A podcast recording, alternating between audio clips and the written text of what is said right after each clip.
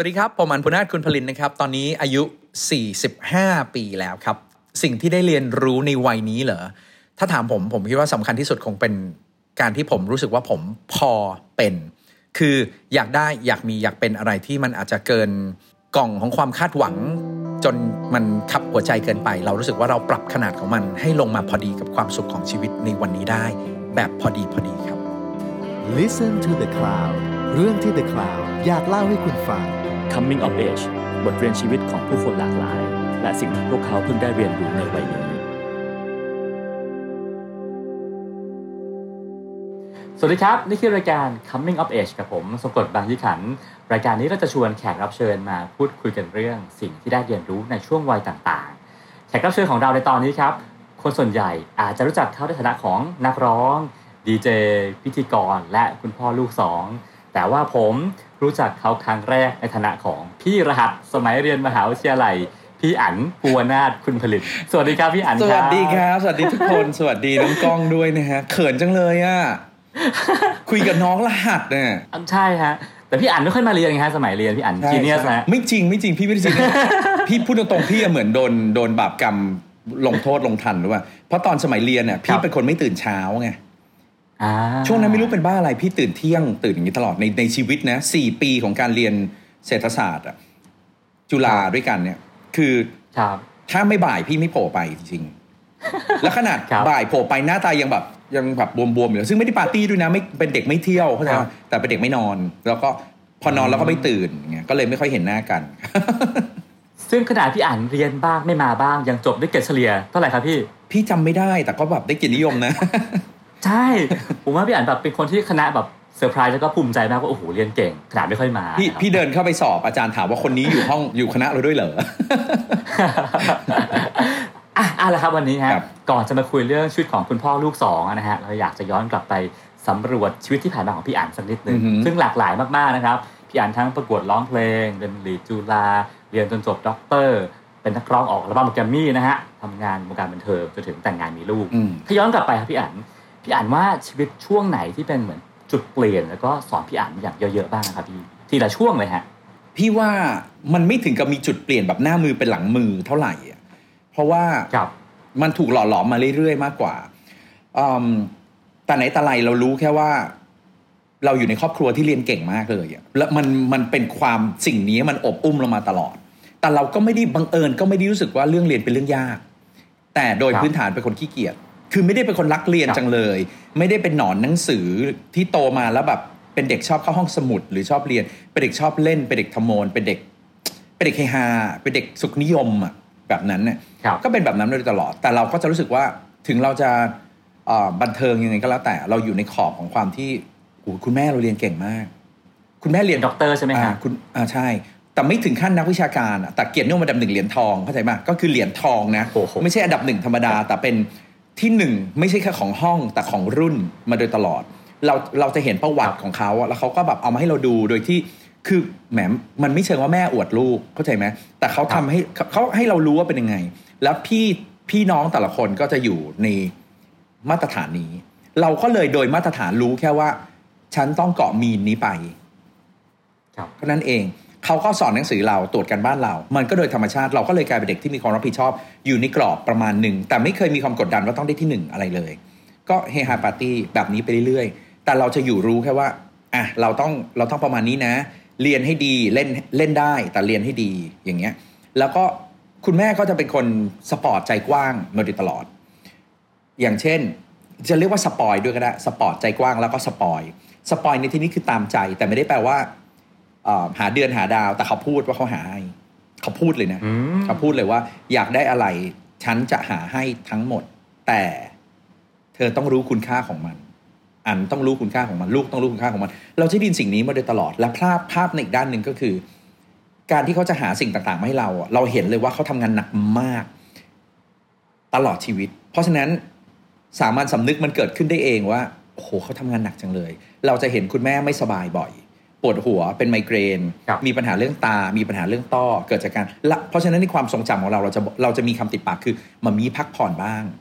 มามีเหนื่อยไหม มันจะเป็นเอง เพราะว่าเราเห็นทุกคนถามป้าป้าเหนื่อยไหมคือเรามันจะเป็นการถามกันด้วยความห่วงใยเพราะเขาทำงานหนักพอเขาทำงานหนักแล้วเราก็จะเห็นว่าทำงานหนักเพื่อมาซื้อของให้เราเหรอมันจะเกิดเป็นสำนึกขึ้นเองว่า ก่อนจะขอตั้งสติก่อนนะ เพราะ ถ้าขอแล้วได้ มันกลายเป็นอย่างนี้นะสำหรับพี่อะคือพี่รู้ว่าถ้าถ้าถ้าเราขอแล้วเราได้หมดเลยอะแต่เขาไม่ได้ได้แบบ คือเขาไม่ได้แบบเขาไม่ได้รวยพันล้านหมื่นล้านมาโดยโดยโดยเกิดมาเป็นแบบนั้นเน่ะเขาครับเขาเป็นอย่างนั้นมาด้วยการที่เขาเขาสร้างมันขึ้นมาใน generation ของเขาเอง เขาสร้างตัวของเขาขึ้นมาด้วยตัวของเขาเอง เราก็เลย กลายเป็นคิดในอีกด้านหนึ่งว่า จะขออะไรต้องใช้สติปัญญาสูงมากในการพิจารณาก่อน เพราะมันอาจจะฟังดูหน้าหมันไส้นิดหน่อย แต่เพราะกลัวได้อ๋อแล้วไม่ชอบอ๋อแล้วจะละอายใจเองครับเขาไม่มาเย้ยหยันแต่เขาแต่เขาจะพูดให้เรารู้ว่า อ้าว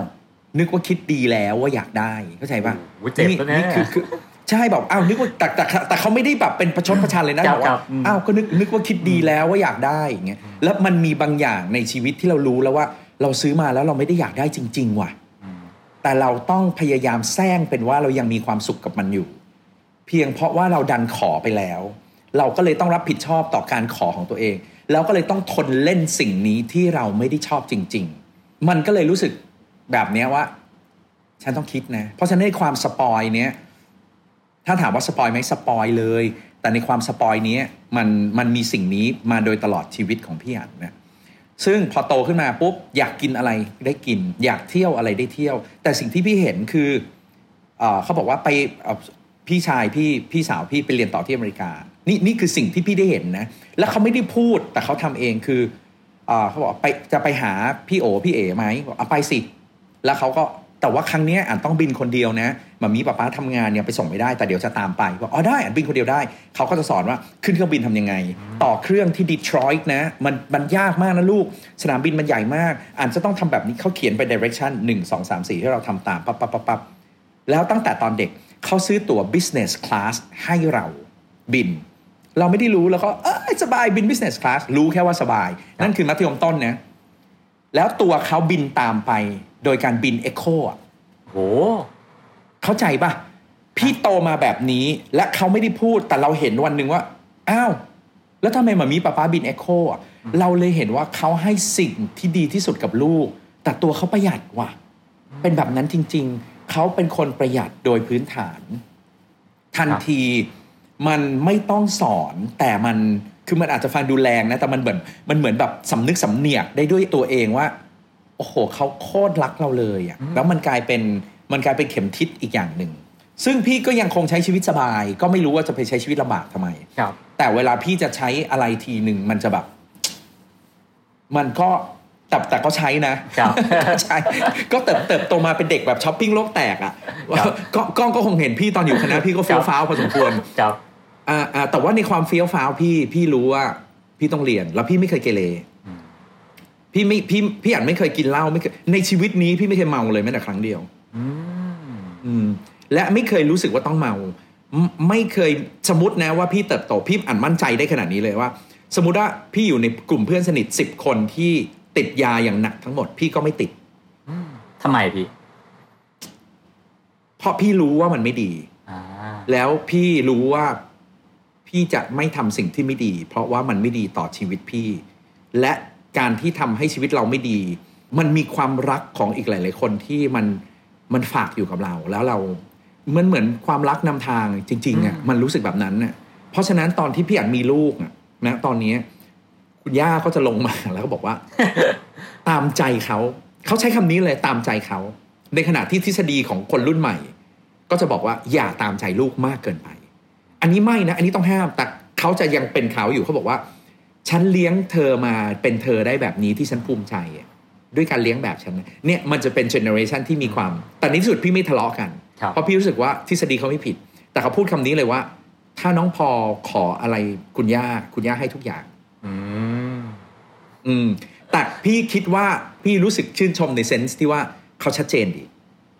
อืมเขาชัดเจนแบบนี้เลย และเราคุยกันแบบปัญญาชนคุยกันไม่ทะเลาะ พี่ก็แบบอะโอเค ถ้าน้องพออยากตรงนี้น้องพอต้องไปขอคุณย่า แต่เดี๋ยวถ้ามีอะไรเกิดขึ้นคุณย่ารับผิดชอบนะอืมอย่างเงี้ยครับแล้วแล้วเราก็เดินหน้าไปโดยที่ไม่ทะเลาะกันแต่รับผิดชอบในการกระทำของกันและกัน เพราะฉะนั้นพี่ว่าความรักเป็นเรื่องสำคัญมากมันอาจจะดูเหมันจับต้องยากแต่สำหรับพี่มันเป็นมันไม่ใช่นามธรรมเลยมันมันเป็นสิ่งที่จับต้องได้มาก ๆ เลยในชีวิตครับใน ช่วงนั้นผมถ้าผมเดานะพี่เหมือนพี่อั๋นก็ต้องเป็นเด็กเรียนเนาะตั้งใจเรียนหนังสือไปเรื่อยๆ แต่ว่ามันมีเส้นทางหนึ่งที่โผล่ออกมาคือการประกวดร้องเพลงอืมการประกวด Coke Music Award แล้วก็ลงนู่นลงนี่นั่นมากมายแล้วก็ชนะซะเยอะด้วยที่บ้านสนับสนุนไหมฮะพี่สนับสนุนนะฮะคือคือไม่ได้สนับสนุนว่าเข้าวงการบันเทิงเถอะไม่เลย เพราะว่าที่บ้านพี่อะเป็นสายวิทย์หมดเลย ขนาดพี่จะเอ็นท์สายศิลป์เขายังแบบอะไรคือสายศิลป์เป็นอย่างนี้เลยนะพี่เกิดมาในบ้านแบบนี้ พี่ว่าในบ้านพี่อะถ้าเทียบพี่อะผ่าเหล่าผ่ากอแล้วครับในเชิงแบบ เรื่องของวาทศิลป์เรื่องของศิลปะเรื่องของการร้องพี่แบบไม่รู้เอามาจากไหนอะแต่ว่ามันโผล่มาเอง พี่เต้นพี่ร้องพี่รำพี่คือคือไม่ใช่รำอะแต่หมายความว่าแบบเป็นสายนี้อะคือเราแฮปปี้เราเติบโตมากับเสียงเพลงหนักมาก แต่ว่าจริง ๆ แล้วโดยพื้นฐานเป็นคนขี้อายมาก พี่อั๋นเนี่ยนะครับพี่ขี้อายมาก จริง ๆ คือพี่มีปัญหาคือแค่ออกไป present งานหรือว่าแค่ออกไปแนะนำตัวว่าสวัสดีครับ ผมภูวนาทคุนผลินอยู่บ้านเลขที่นี้ เกิดวันที่นี้มีพี่น้องสิตอนเด็ก ๆ มันมีสอบแบบเนี้ยพี่ลาป่วยเลยนะโอ้โหคือแบบอื้อหือแบบจะเป็นจะตายจะเป็นจะตายแม้แต่ตอนเป็นที่เป็นนักร้องแล้ว ตอนนั้นครับที่แบบมีอัลบั้มเป็นของตัวเองแล้ว ขึ้นเวทีครั้งแรกเนี่ย พี่มือสั่นจนพี่เป็นตะคริวทั้งตัวบนเวที แล้วพี่ยืนแข็งอย่างเงี้ย แต่ว่าปากร้องแล้วรู้ว่าฉันพลาดไม่ได้เพราะนี่คือรายการสด แต่พี่ขยับตัวไม่ได้เลย แล้ว พี่จำความทรมานนั้นได้ว่าตอนที่ยืนอยู่หลังเวทีแล้วเขานับ อันเต็มตัวนะครับแตนบายสิบเก้าแปดเจ็ดหกห้าพี่แบบ โอ้ my god ฉันเกลียดสิ่งนี้ พี่จำคำนี้ได้เลยว่า ฉันเกลียดสิ่งนี้ ความสุขของฉันคือการร้องเพลง แต่ไม่ใช่การร้องเพลงอาชีพ พี่บอกตัวเองแบบนั้น แล้วก็เดินออกไปด้วยความนรกบอกเลยว่าเดินออกไปด้วยความนรก แล้วพี่ใช้เวลาอยู่นานมากกว่าที่พี่จะแกะเปลือกนั้นออก และพี่บอกตัวเองว่า นี่ไม่ใช่สิ่งที่ฉันรักอืมเป็นเวลานานมากที่พี่ฝืนว่าฉฉันมาแล้วฉันคงต้องทำฉันมาแล้วฉันคงต้องทำเพราะว่าเป็นคนขี้อายและเป็นคนเป็นคนกลัวกลัวความล้มเหลวที่ควบคุมไม่ได้นึกออกปะแล้วอย่างการที่ไปประกวดร้องเพลงตามเวทีต่างๆรวมไปถึงลีจุฬาด้วยนะพี่ อันนั้นคือหวังว่าต้องเอาให้ได้ป่ะพี่อืม พี่อ่านคิดว่าไม่มีใครชอบแพ้อ่าแต่พี่ไม่ใช่คนแพ้ไม่เป็นนะครับพี่ก็พี่พี่พี่คิดว่าพี่ยอมรับความพ่ายแพ้ได้ เพียงแต่ว่าเชื่อเปล่าเวลาพี่ทำอะไรแบบเนี้ย พี่ไม่บอกที่บ้านเลยอืมเพราะเขารักเรามากอะพี่กลัวเขาผิดหวังกว่าเราอะอืมครับและเวลาที่พี่ เวลาที่พี่เสียใจอย่างเงี้ยพี่กลัวเขาเสียใจกว่าเรา และในความเสียใจของเราเกินครึ่งของความเสียใจของเรา เป็นความเสียใจแทนคนเหล่านี้หมดเลย มันจะมีแบบ โอ้โหเราแพ้ ถ้าแบบที่บ้านรู้ว่าเราแพ้เขาจะเสียใจไหมครึ่งหนึ่งของเกินครึ่งของความเสียใจเป็นความเสียใจแบบนี้ไปละอืมแต่แต่เมื่อเราโตขึ้นเราค่อย ๆ เรียนรู้นะว่า ตรงนั้นเป็นความคิดไปเองซะเยอะ หรือมโนไปเองซะเยอะ แล้วในความเป็นจริงบางครั้ง มันเปลืองแบตเปลืองแบตชีวิตโดยใช่เหตุอ่าแต่มันมันแบบเหมือนแบบ learning through time เข้าใจว่ามันมันใช้เวลาในการที่จะแบบอย่างเงี้ยเหมือนตอนที่พี่เอ็นเศรษฐศาสตร์เนี่ยครับ เศรษฐศาสตร์จุฬาเป็นคณะสุดท้ายที่พี่เลือก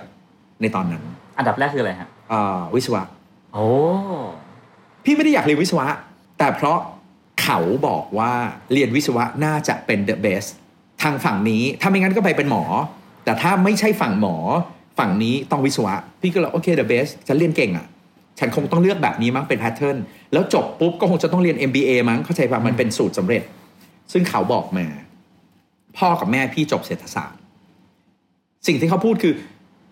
มามีไม่บังคับนะ อยากเรียนอะไรก็ได้ แต่อย่าเรียนเศรษฐศาสตร์ทำไมล่ะครับพี่พี่ยังไม่รู้แต่มันมีคำห้อยท้ายนี้ไว้ แต่ถึงเวลาตอนที่เราเลือกอันดับอะมันมันก็แบบเลือกวิศวะไปหมดแล้ว พี่ไม่รู้พี่จะเลือกอะไรต่อ อะไรดีวะบัญชีโนโนเพราะพี่สาวเรียนบัญชีแล้ว เรารู้สึกว่าซ้ำอะไรดีวะแต่มันมีคำคำหนึ่งซึ่งมันแบบกล้องอยู่ในหูของเราคือ อะไรก็ได้แต่อย่าเรียนเศรษฐศาสตร์ แต่ดันใส่อันดับสุดท้ายรองไว้ว่า ด้วยการที่เราประเมินวิทยายุทธตัวเองเรารู้ว่าเลวร้ายสุดฉันไม่หลุดเศรษฐศาสตร์จุฬาเราเรารู้ความสามารถตัวเอง ก็เลยใส่รองรองอันนี้ไว้ พี่จำได้ว่าวันที่พี่เปิดเปิดซองสมัยก่อนเรียนไปซองอยู่เลยนะอ่าครับอ่าดึงซองออกมาแล้วแบบจุฬาลงกรณ์มหาวิทยาลัยมันขึ้น ดึงท้ายออกมาก่อนจุฬาลงกรณ์มหาวิทยาลัย แล้วมันก็เป็นคำว่าศาสตร์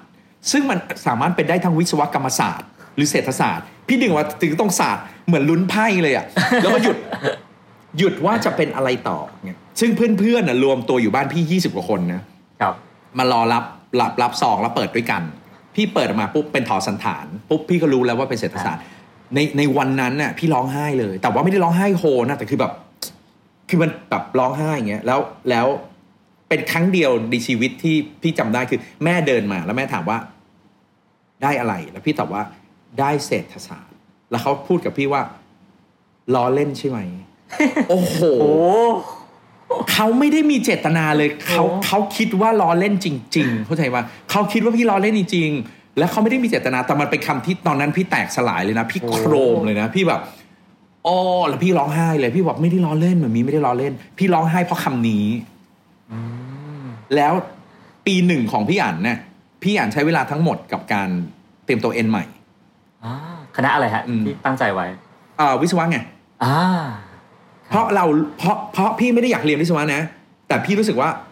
พี่ต้องทำให้เขาอืมแล้วพี่ก็ไปเอ็นใหม่ แล้วพี่ก็ได้วิศวะจุฬานะ แต่พี่ไม่ไปอ่าทำไมครับพี่ ไม่มันไม่อยากไป ตอนนั้นมันเริ่มมันเริ่มมีตัวตนละอ่าตอนนั้นอ่านึกออกปะพอ พอเราสอบเอ็นเสร็จปุ๊บยังไม่รู้ผลเลยนะบอกแม่บอกว่ามามีอันยังไม่รู้ผลเลยอะแต่อ่านว่าอ่านได้นะ แล้วถ้าอ่านได้ครั้งเนี้ย อ่านไม่เรียนได้ไหมอะมาแม่ก็หันมาถามว่า อ้าว แล้ววุ่นวายแทบตาย เรียนทั้งวิเรียนทั้งเศรษฐศาสตร์แล้วเอ็นใหม่ด้วยอะหนักหน่วงแทบตาย อันเรียนไปทำไมอันบอกว่า อันแค่จะทำให้หมามีเท่านั้น แล้วเขาก็บอกทำไมไร้สาระเขาคือคือคือแบบไร้สาระเนี่ยทำเพื่อให้เพื่อแค่พิสูจน์ว่าพี่ทำได้ แต่มันณวันนั้นมันเป็นเรื่องใหญ่ในใจเรามากว่า แล้วในที่สุดมันก็ได้ แล้วพี่ก็เดินไปหาเขาแล้วบอกว่าอันทำได้แล้วนะมามีแต่อันไม่เรียนนะ อันขออยู่เศรษฐศาสตร์ได้ไหม แต่ถ้ามามีบอกว่าไม่ได้อันก็จะไปเรียนวิศวะ ซึ่งถ้าเราไปเรียนวิศวะ พี่ก็รู้ว่าพี่ก็เรียนจบ อืมอืมแล้วแล้วเขาบอกว่าตามใจอันเลย แล้วเขาเขาตามใจจริง ๆ ด้วยนะ คือ คือเราดูออกว่าเขาไม่ได้ตามใจแบบขมขื่นกัดฟันพูดแล้วพูดครับตามใจอันเลย แล้วแบบช่วงเวลาที่ผ่านมาเขายังเคยพูดเลยว่า ถ้าณวันนั้นน่ะอันไปเรียนวิศวะจริงๆอะมัมมี่คงจะเสียใจ ที่รู้ว่า มัมมี่เป็นเหตุผลที่ทำให้อันต้องฝืนไปเรียนสิ่งนั้น ทั้งทั้งๆที่ตัวเองไม่เคยชอบ มันค่อยๆ ปลดล็อกไปทีละหลายๆเรื่อง แล้วเราได้เรียนรู้ว่า เออหลายๆเรื่องฉันมโนไปเองว่ะ เข้าใจไหมอืมอืครับมมโนไปเองเหมือนกับ ฉันทำสิ่งนี้ไม่ได้หรอกเดี๋ยวสามีฉันจะโกรธฉันทำแบบนั้นไม่ได้หรอกแฟนฉันไม่ชอบ คือบางครั้งเราสร้างเงื่อนไขบางอย่าง ให้ชีวิตเยอะเกินความจำเป็น ทั้งๆที่จริง ๆ แล้ว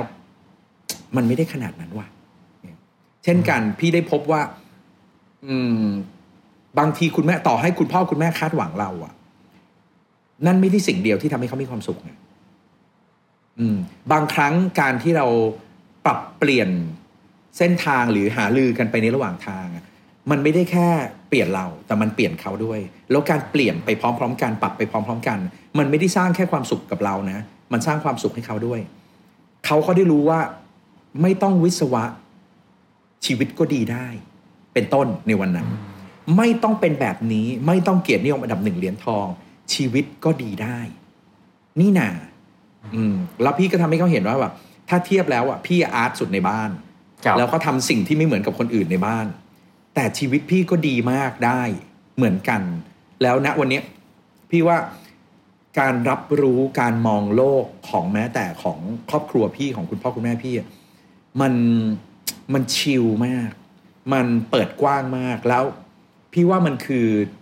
มันคือแพทเทิร์นหนึ่งของการ เราเราสุขง่าย เรากลายเป็นคนที่สุขได้ง่าย ผิดหวังก็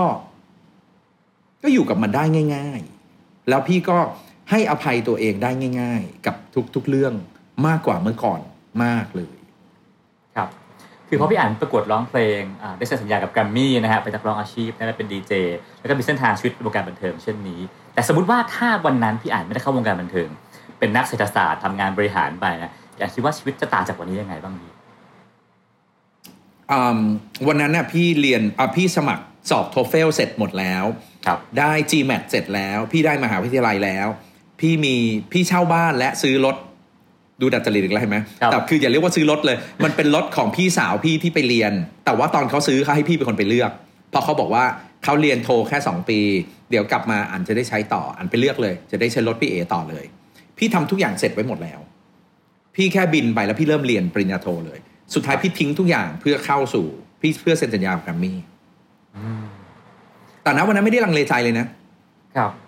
อืมไม่ไม่ไม่ได้ลังเลใจ แต่ไม่ได้คิดว่าจะต้องไปเป็นพี่เบิร์ดนะ แต่รู้สึกว่า โอเคว่ะ ไม่เห็นต้องรีบเลย เดี๋ยวค่อยไปเรียนก็ได้ แล้วรู้ว่าถ้าอยากไปเรียนก็สมัครใหม่ได้ มันโอเค ถ้าวันนั้นไม่ได้ไม่ได้เข้าสู่วงการบันเทิงก็คงไปเรียน MBA ซึ่งก็เป็น MBA จริงๆแล้วก็คงกลับมาก็คงก็คงทำงานมาตรฐานนะพี่ว่าคงเริ่มต้นก็คือคงทำงานธนาคาร พี่อันฝึกงานตอนปี 3 ของเศรษฐศาสตร์พี่อันฝึกงาน Exim Bank เนี่ย Export Import Bank of Thailand ธนาคารเพื่อการนำเข้าและส่งออกส่งเสริมตรงเนี้ยอ่าก็ ก็ไปฝึกงานจริงจังนะ แต่งตัวออฟฟิศทำงาน ผูกไทยอ่า9 to 5แบบปกติเลยทุกอย่าง ก็คงเข้าสู่แพทเทิร์นนั้น อาจจะแบบเป็น finance ตอนนี้พี่อาจจะแบบเทรดหุ้นหรือออแบบพี่อยู่ไม่รู้เหมือนกันก็ก็คงจะเป็นแนวนี้แล้วคงทำธุรกิจ แต่ว่าในความเป็นจริงก็อาจจะไม่หนีจากชีวิตตอนนี้ก็ได้นะ เพราะณตอนนี้พี่ก็ทำธุรกิจพร้อม ๆ กัน ทีนี้ผมผมเดานะฮะพี่ว่าการที่เราเรียนเศรษฐศาสตร์มาแล้วเข้าสู่วงการบันเทิงมันเหมือนเป็นโลกใหม่นะฮะที่เป็นโลกแห่งแสงสีโลกแห่งวงการมายาเขาว่ากันว่าอย่างนั้น พี่อันเข้าไปแล้ว ได้เจออะไรบ้างแล้วก็เรียนรู้อะไรบ้างที่ในชีวิตนี้ไม่เคยเจอมาก่อนบ้างฮะอืมเอาจริงตอนเข้าไปครั้งแรก ๆ พี่คิดว่าพี่เป็นปลาช็อกน้ำซึ่งช่วงแรก ๆ เป็นเป็นวิกฤตเหมือนกันนะฮะอืมเรารู้สึกว่าตอนเราอยู่จุฬาหรือตอนอยู่เตรียมหรือเราเราเติบโตขึ้นมา คือไม่ได้แบบหลงหลงตัวเองนะ แต่เราก็รู้สึกว่าเราค่อนข้างเป็นสปอตไลท์พอสมควรอืมเราค่อนข้าง ถ้าอยู่ในกลุ่มเพื่อนเราก็แบบ คล้ายๆ เหมือนเหมือนจะเป็น center อะเข้าใจไหมเหมือนเป็น center เราแบบเฮ้ยไปนู่นเฮ้ยไปนี่ทำนู่นทำนี่แล้วแล้วก็แบบเราดูเก่งเราดูอะถ้าถ้าให้พูดแบบชัดๆเลยนะ เหมือนเราเป็น starอืมครับอืมแต่แต่ไม่ได้คิดว่าตัวเองเป็นดารานะไม่เคยอยากเป็นพระเอกไม่ไม่ไม่ได้อยากเป็นแบบนั้น แต่เราเหมือนว่าเฮ้ยฉันฉันเป็นดาวเลิกษ์ฉันมีแสงสว่างของตัวเอง แต่ตอนเข้าไปที่แกรมมี่พี่ก็ไม่ได้เข้าไปแบบคนที่มีอีโก้นะ ไม่ได้แบบโอ้โหกูมาแบบใหญ่โตเปล่านะ พี่เข้าไปแบบตัวเล็กๆเจียมตัวเป็นเด็กมีมารยาทมาก แต่ลึกๆในใจ เราก็รู้สึกว่าแบบ ฉันเป็นดาวเลิกษ์ดวงหนึ่ง อืม แต่เมื่อเข้าไปอยู่ในแกรมมี่ในวันนั้นเนี่ยทุกคนเป็นดาวเลิกษ์หมดเลย ครับใช่ปะและเราเราเข้าไปอยู่ท่ามกลางดาวฤกษ์ทุกดวงที่เปล่งแสงรุนแรงมาก แล้วพี่กลายเป็นดาวดวงหนึ่งซึ่งหาที่อยู่ไม่ได้ในจักรวาลเป็นเรื่องใหญ่มากของชีวิต มันเป็นความเคว้งคว้างที่รุนแรงมาก หนักหน่วงมาก ณวันนั้นคือพี่อยู่ในค่ายที่เล็กมากของแกรมมี่พี่อยู่กับพี่บอยตะคนเกียรติ ซึ่งพี่บอยตะคนเกียรติดันเป็นค่ายละคร แต่ดันอยากได้พี่อั๋นเขาก็เลยจับเซ็นสัญญา ณวันนั้นพี่รู้สึกว่าพี่บอยก็เก๋ไก๋มาก เป็นแบบโอ้โหผู้จัดรุ่นใหม่มากไฟแรง พี่รู้สึกว่าเออก็อยู่พี่บอยก็เก๋ดีก็เซ็นสัญญาพี่บอยพี่บอยก็จะทำเพลง แต่ในความทำเพลงอะพี่เชื่อว่า 99%ของชีวิตพี่บอยอะเขาอยู่กับละคร แต่เขาเห็นพี่อ่านแล้วนะวันนั้นเขาคงมีอินสปิเรชันบางอย่างอยากทำเพลง มันก็เลยทำเพลงแต่มันเป็นการทำเพลงแบบ อาวุธไม่พร้อมอะเข้าใจไหมพี่ก็ทำไมเราไม่ทำแบบนั้นอ๋อเราไม่มีทีมทำไมเราไม่มันตะกุกตะกักมาก พี่ก็เลยกลายเป็นนักร้องที่อยู่ในค่ายใหญ่ที่ เป็นค่ายเล็ก ๆ ค่ายหนึ่งที่ไม่มีพักไม่มีพวก ไม่มีปากไม่มีเสียง ร้องเพลงละครเป็นหลักใช่ไหมฮะร้องเพลงละครเป็นหลัก มันมันก็โอเค มันก็ไม่ได้แย่ แต่ว่า ณวันนั้นนะทำไมงานนี้เป็นงานรวมศิลปิน พี่ไม่ได้ขึ้นอย่างเงี้ยงานวันนี้ทุกคนไปกันหมด พี่ไม่ได้ไป พี่เป็นศิลปินตกขบวน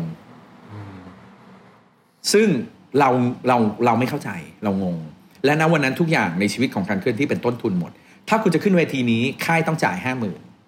ถ้าคุณจะขึ้นเวทีนี้ค่ายต้องจ่ายแสนหนึ่งคือวันนั้นแกรมณวันนี้ก็ยังอาจจะเป็นมั้งอย่างเช่นสมมตินะ รายการเมื่อก่อนสมัยเรามันจะมีรายการแบบ Happy Birthday โลกดนตรีหรืออะไรแบบเนี้ยนะครับอะถ้าคุณจะขึ้นเนี้ยคุณต้องซื้อรายการ เพราะรายการนั้นเจ้าของรายการเป็นอีกบริษัทหนึ่ง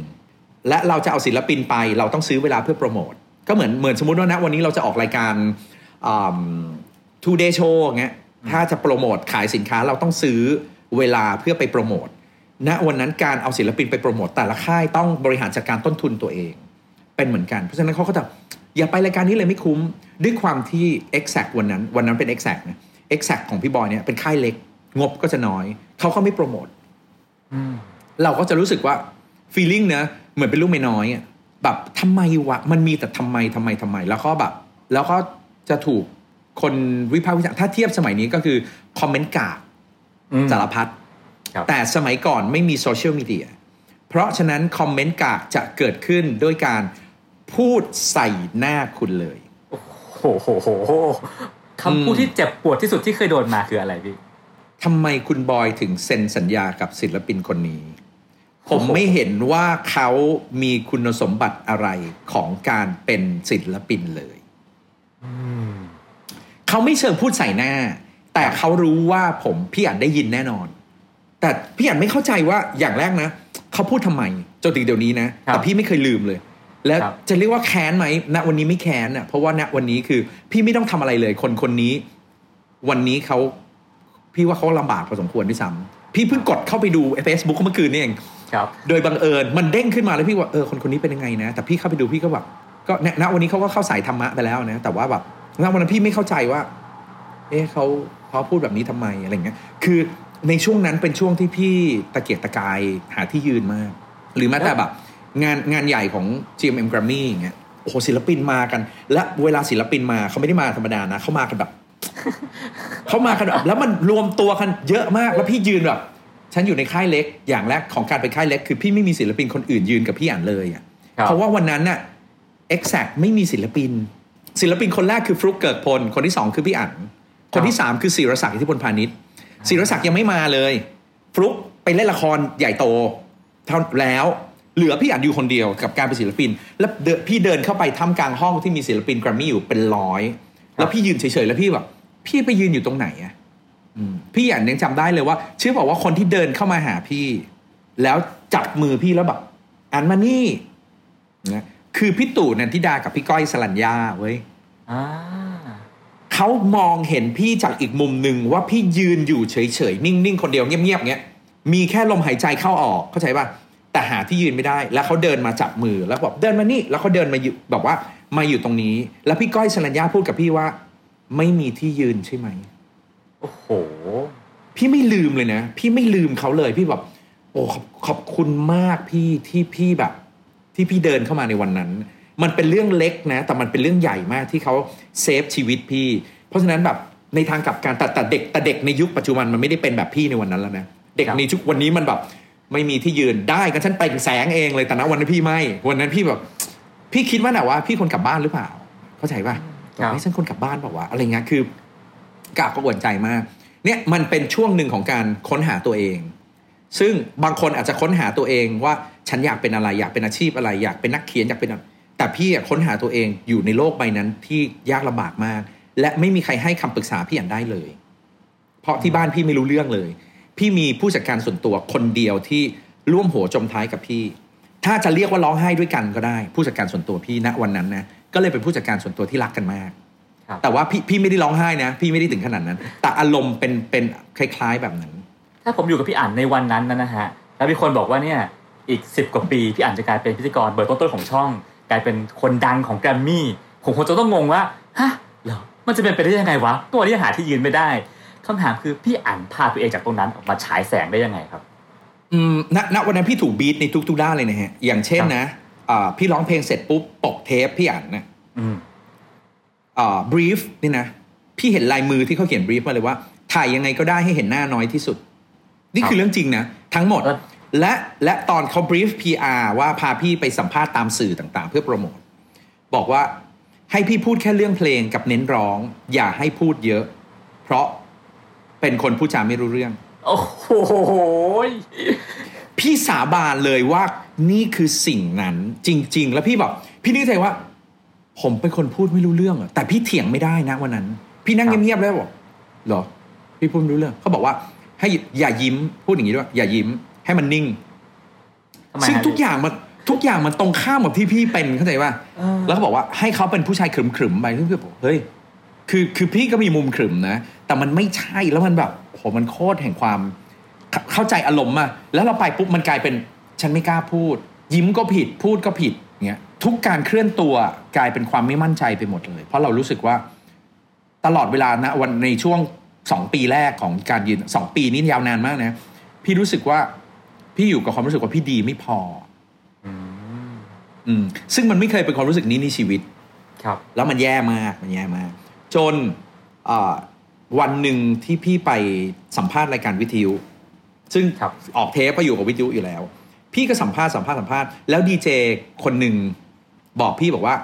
เขามีเวลาให้สิบนาที แล้วพี่ก็คุยคุยคุยแล้วไม่ทราบวันนั้นมันแบบเหมือนพี่ลำคาญนะมั้งพี่ก็เลยแบบอยู่ดีๆ พี่ก็ปอกเปลือกตัวเองเข้าใจไหมพูดเลยครับวันนี้ฉันจะพูดมีความแบบโทษนะช่างแม่งอะอยู่ดีๆ พี่ก็ช่างแม่ง พี่ก็คุยเลยพี่บอกอ๋อจริงๆแล้วแบบเราคุยคุยคุยคุยคุยคุยคุยคุยเสร็จปุ๊บเขาเงียบไปแล้วเขาพูดว่าอ่านรีบไปไหนหรือเปล่า ถ้าไม่รีบอะอยู่คุยกับพี่ทั้งชั่วโมงเลยได้ไหมวันนี้ ซึ่งณวันนั้นน่ะ ซึ่งณวันนั้นการได้อยู่ในวิทยุชั่วโมงหนึ่งเป็นเรื่องใหญ่นะสื่อสมัยก่อนเป็นเรื่องใหญ่มาก มันเป็นสื่อใหญ่มาก มันเป็นช่องดังมากเนี่ยสมัยก่อนเราฟังวิทยุกันเป็นล่ำเป็นสันมันไม่มีโซเชียลมีเดียเนี่ยพี่บอกได้ครับเนี่ยแล้วเขาก็คุยกันกลายเป็นว่าสัมภาษณ์กลายเป็นพี่กลายเป็นสัมภาษณ์ใหญ่ทั้งชั่วโมง จากที่เป็นเบรกเล็กก็สัมภาษณ์ทั้งชั่วโมง แล้วพอพี่เดินออกมาปุ๊บพี่ชอตบอกว่าให้ไปหาที่ห้องหน่อย แล้วถามว่าอยากเป็นดีเจไหมซึ่งพี่บอกอ้าวโทษนะอ้าว กูพูดไม่รู้เรื่องนะเข้าใจป่ะครับอ่าซึ่งแล้วพี่ก็นั่งเงียบๆบอกว่าผมผมผมผมเหรอพี่ วันนั้นความวันนั้นคือพี่ความเชื่อมั่นหายไปแล้วนะ เดินเท้านี่คือแบบงงงๆเท้าเหมือนจะไม่ติดพื้นแล้วจะจะขวิดขวิดตัวเองแล้วงงงครับๆบอกใช่ อยากเป็นดีเจไหมเมื่อกี้พี่ฟังอยู่ พี่ว่าเป็นไปได้นะแล้วบอกเหรอยากตอบเลยว่าอยาก ครับ อืมแล้วเขาบอกว่าอะถ้าอยากงั้นต้องมาฝึก งั้นฝึกแล้ววิธีการทำแบบนี้นะ เดี๋ยวให้พี่อ้อยนภาพรเป็นครูโอ้พี่ก็ครูโอเคได้ พี่ก็งูงูปลาปลาไป ซึ่งรุ่นที่พี่ฝึกมีพี่อั๋นพี่เอกกี้วูดดี้พีเคสี่คนอืมอะถ้าถามนะ ทั้งสี่คนทุกวันนี้ก็ ก็ถือว่าแบบ ก็ถือว่าตัวพ่อตัวแม่หมดนะมันณวันนั้นก็ถือว่าแบบได้ก็ได้ครูดีมากันนะอ่าเป็นจตุรเทพเลยนะฮะตอนนั้นอืมอืมก็นั่นคือจุด เปลี่ยนที่พี่ได้ความมั่นใจคืนมา หลังจากเขาเห็นว่าพี่พูดได้ในดีเจรายการทีวีก็เริ่มติดต่อว่า อยากให้ทำรายการหนึ่งสองสามสี่มันก็เริ่มมันก็เริ่มพลิกโชว์พี่ขึ้นเวทีพี่ก็เป็นตัวเองละเพราะคุณฟังผมพูดรายการวิทยุมาแล้วนี่ครับผมขึ้นเวทีผมก็พูดแล้วอะ จากที่คุณบอกว่าห้ามพูดอ่าตอนนี้ฉันพูดแล้วนะ หลังจากนั้นมันก็มันก็ค่อยๆเปลี่ยน เพราะฉะนั้นถ้าถามว่าจุดเปลี่ยนในชีวิตพี่จริงๆ พี่คิดว่าคือการดีเป็นดีเจอืม ครับแล้วพอสุดท้ายพอพี่อ่านเข้ามาสู่วงการพิธีกรนะฮะแล้วงานเยอะมากๆไงไงเพลงมันหายไปอะพี่อืมเพราะว่าพี่อยู่กับ e x a c แล้ว e x a c อ่าไม่ได้ตั้งใจจะทำเพลงอีกครับต่อไปอีกต่อไปอืมแล้วก็โครงสร้างในกร m มี่ก็มีการเปลี่ยนไปเปลี่ยนมาเปลี่ยนไปเปลี่ยนมาอยู่พอสมควรครับ แล้วมันก็พี่อั๋นเข้ามาตรงรอยต่อของของเพลงพอดี ตอนที่พี่เข้ามาเนี่ย มีปัญหาเรื่องเทปผีอ่าอืมแต่หลังจากนั้นเทปผีหายไปกลายเป็น MP3 หลังจาก MP3 ปุ๊บกลายเป็นเรื่องแบบไฟล์พวก burn burn CD download ครับไฟล์กันสารพัดเลย แล้วก็เป็นยุคแบบไอ้ที่อะไรอะหนึ่งแปดหนึ่งเก้าศูนย์ศูนย์กดดาวน์โหลดอะไรกันอ่ามัมันจะลิงก์มันจะเป็นยุคที่แบบงงงๆยุคช่วงนั้นเป็นช่วงยุคงงงๆขายได้ขายไม่ได้แบบโอ้ปวดกะโหลกมาก แต่มันยังเป็นยุคที่มีโอกาสได้ฉลองล้านอยู่อืแล้วมันก็ครับเป็นยุคขาลงของเพลง เรื่อยๆ จนมาถึงตอนนี้แหละ ที่พี่คิดว่าอ่าเป็นยุคที่ยากที่สุดของการทำเพลงแล้วยุคเนี้ย คือคุณทำก็ได้ แต่คุณเผื่อใจไว้เลยว่า 99%เฟลอืมต่อต่อให้ดังก็ไม่ได้เงิน ครับยุคนี้ยากมากอ่าพี่อันก็ถือเป็นพิธีกรที่ผมว่าเป็นเบอร์ต้นๆของเมืองไทยเลยนะฮะพี่อันมีวิธีคิดในการเป็นพิธีกรยังไงบ้างพี่ตั้งใจทำงานยังไงบ้างฮะอืม พี่คิดว่าจริง ๆ พี่พี่อยู่ด้วยตลอดเวลาการพยายามในการอยู่ในในวงการของพี่อั๋นนะส่วนหนึ่งอะพี่อยู่ด้วยสมองตลอดเลยนะครั บบางคนอาจจะอยู่ด้วยความบังเอิญว่าเออเดี๋ยวมีละครดังๆ สักเรื่องเออฉันก็อยู่ต่อได้อีกปีสองปีมีต่อมีต่อ แต่พี่ไม่มีอะไรแบบนั้นไงพี่บอกเอาเพลงดังเพลงดังเหรอเอาบางคนถ้าคนที่เป็นติดตามเขาก็จะอ๋อมีมีพี่มีเพลงดัง แต่พี่ไม่ได้มีเพลงดังแบบ โอ้โห เป็นเพลงแบบโลโก้อะเข้าใจมะเหมือนเหมือน พี่กบมีปาฏิหาริย์อะไรเงี้ยอ่าพี่ไม่มีอ่าพี่ไม่มีครับเพลงแบบเพลงลายเซ็นขนาดนั้นไงพี่บอกทำไงวะ แล้วฉันจะอยู่ยังไงฉันจะเป็นยังไงดี ในใจพี่อยากคิดว่า ถ้าพี่ไม่มี ผลงานแบบนั้นพี่ก็ต้องหาวิธีในการที่เราจะ marketing ตัวเราเองให้ได้ครับก็แค่คิดว่าแล้วฉันจะ marketing อะไรอะถ้าจะไปทางหล่อคงยากคือคือไม่ได้คิดว่าแบบเราแบบดูไม่ได้ แต่เขาคิดว่าคงไม่น่าไม่น่าเอาตรงนี้มาเป็นจุดขาย เพราะเราไม่น่าจะไปทางพระเอก ถึงจะมีคนติดต่อให้เป็นพระเอกด้วยนะเมื่อก่อนเนี่ยพี่บอยไม่ให้เล่นอ้าวแล้วทำก็ไมอะพี่จริงๆจริงๆไม่รู้เหมือนกันเขาเขาไม่ให้ตอนนั้นก็แบบ แต่พี่บอยตอนนั้นพี่บอยอยู่ช่องห้าเป็นหลัก exact ครับทำละครช่องห้าครับ แต่คนที่มาติดต่อให้พี่เล่นจริงๆเป็นช่องเจ็ดแล้วเขาก็มาขอออพี่บอยว่าเขาอยากได้พี่ได้ไหมอืมเงี้ยพี่บอยก็ไม่ให้ ตอนที่พี่มาเป็นดีเจหลังๆ แล้วก็มีนะ ช่องสามช่องอะไรต่างๆ ก็มาขอ พี่ฉอดก็ไม่ให้อีกอืมไม่รู้แล้วแล้วเป็นพระเอกด้วยนะ แต่พี่ครับคิดว่าอะไม่ได้ก็ไม่ได้ ซึ่งพี่ก็ไม่พี่ก็ไม่เคยเสียใจนะพี่รู้สึกว่ามันมันอาจจะไม่เหมาะจริงๆอ่าก็ถ้าถามว่าณตอนนั้นพี่ก็รู้สึกว่าพี่ต้องพยายาม marketing ตัวเองยังไงดี พี่ก็เลือกว่า โอเค ฉันจะเป็นอั๋น ภูวนาทฉันต้องขายอะไรดี ขายความคิดก็แล้วกัน ขายสมองสติปัญญาก็แล้วกัน แต่ฉันจะอยู่ในวงการบันเทิงนะทำไงดี งั้นก็ต้องหาทางแสดงมุมมองทัศนคติ พี่ก็เลยเริ่มเขียนหนังสืออ่าเขียนอ่าเขียนคอลัมน์ แต่คอลัมน์ที่พี่เขียนอาจจะต่างจากกล้องเขียนครับ กล้องกล้องอยู่ในสำนักพิมพ์กล้องเขียนในอีกด้านหนึ่งเลย เป็นแบบเป็นทรงกฎบางยี่ขัน ซึ่งพี่ก็เป็น FC อย่างจริง ๆ นะนี่พูดจริงโอ้ๆด้วยความครับชื่นชมมากๆ จริงๆฮะอ่ามันพี่ว่ามันเป็นมันเป็นแสงสว่างของปัญญาชนรุ่นใหม่ ที่น่าชื่นชม แต่ของพี่นะตอนนั้นเนี่ยด้วยความที่เราเราขาหนึ่งอยู่ในวงการบันเทิง ต่อให้เป็นตรงนั้น พี่ก็คิดว่าพี่จะต้องอยู่ใน p r o u image อ่า High Magazine อ่าอ่าอยู่ในเป็นคอลัมนิสต์ของไทยรัฐ ของครับของอะไรแบบเนี้ย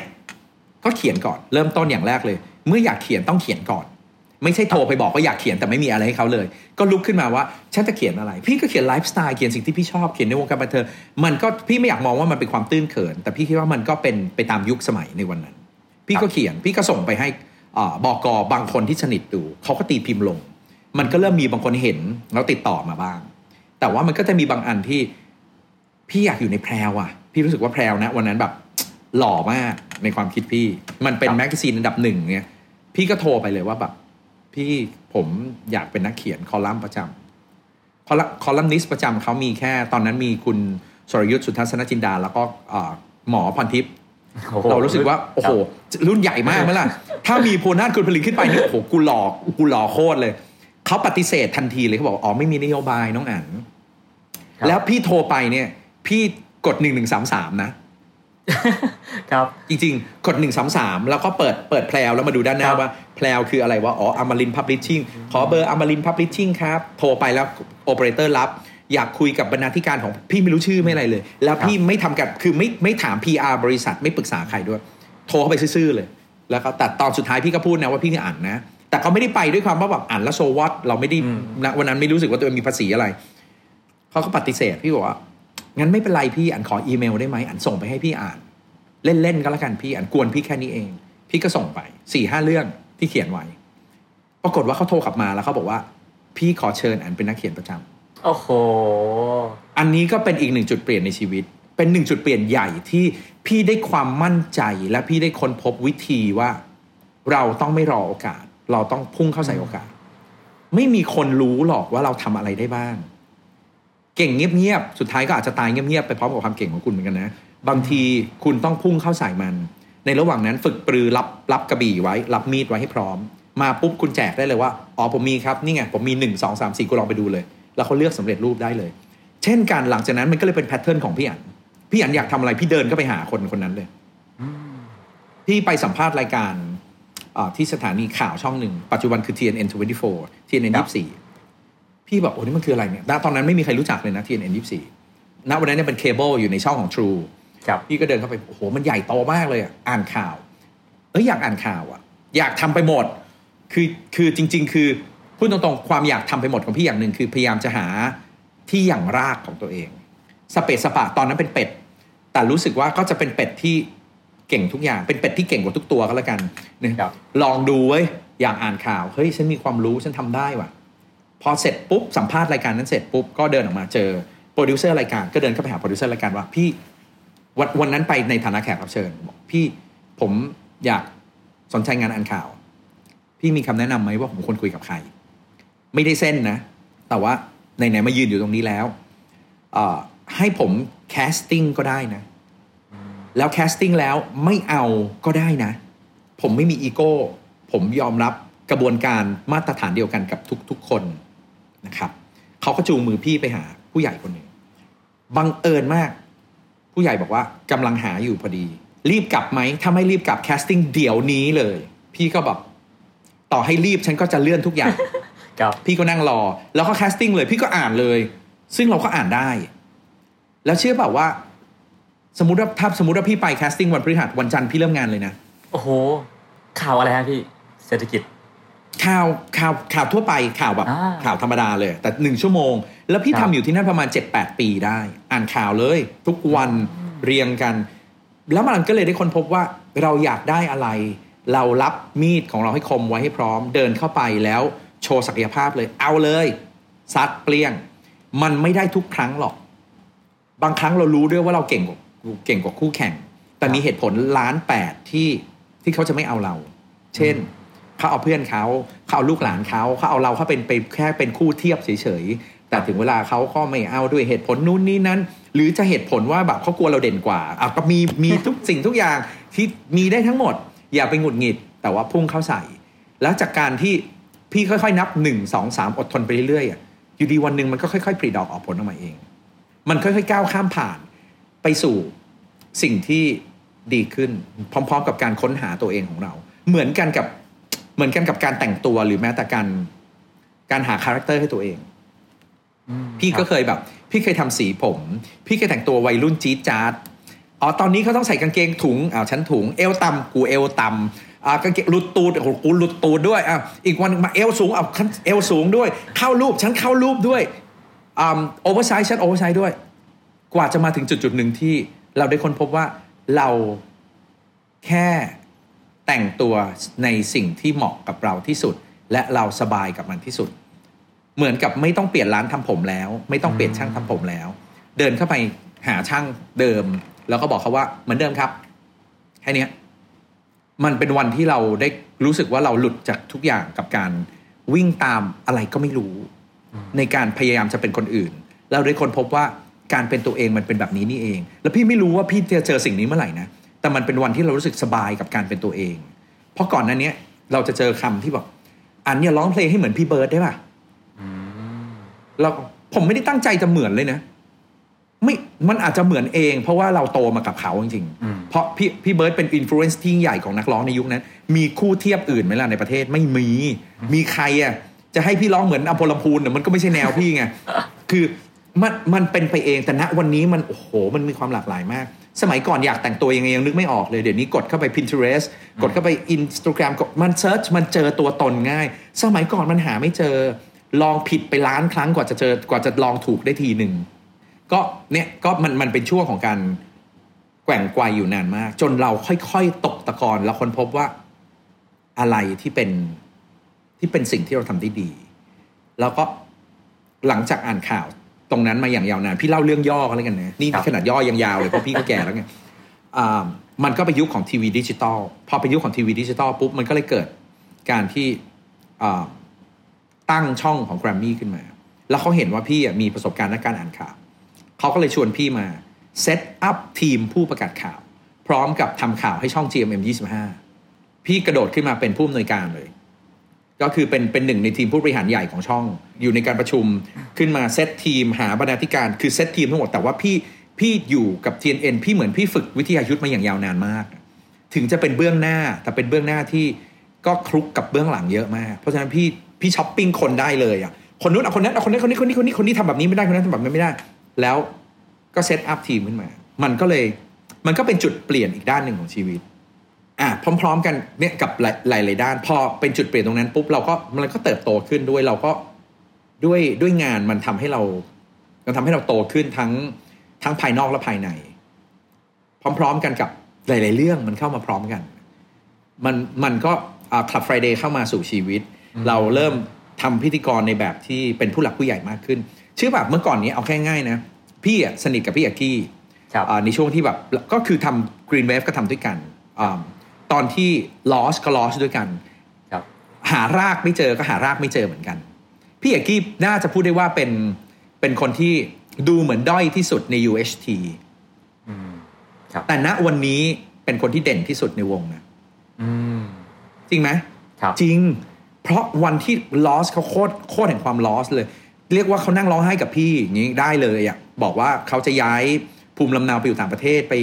เสิร์ฟอาหารไปทำร้านอาหารไม่ไม่ไม่รู้จะทำไม่มีที่ยืนละ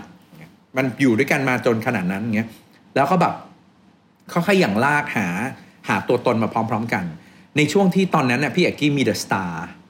ครับแล้วเขาดังมากจากเดอะสตาร์ในตอนนั้นครับตอนพี่เอกกี้ grand opening ซึ่งเขาไม่ได้ตั้งใจ แต่เขาเกิดจากการที่เขารู้สึกว่าเขาไม่เหลืออะไรในชีวิตที่เขาต้องแคร์แล้ว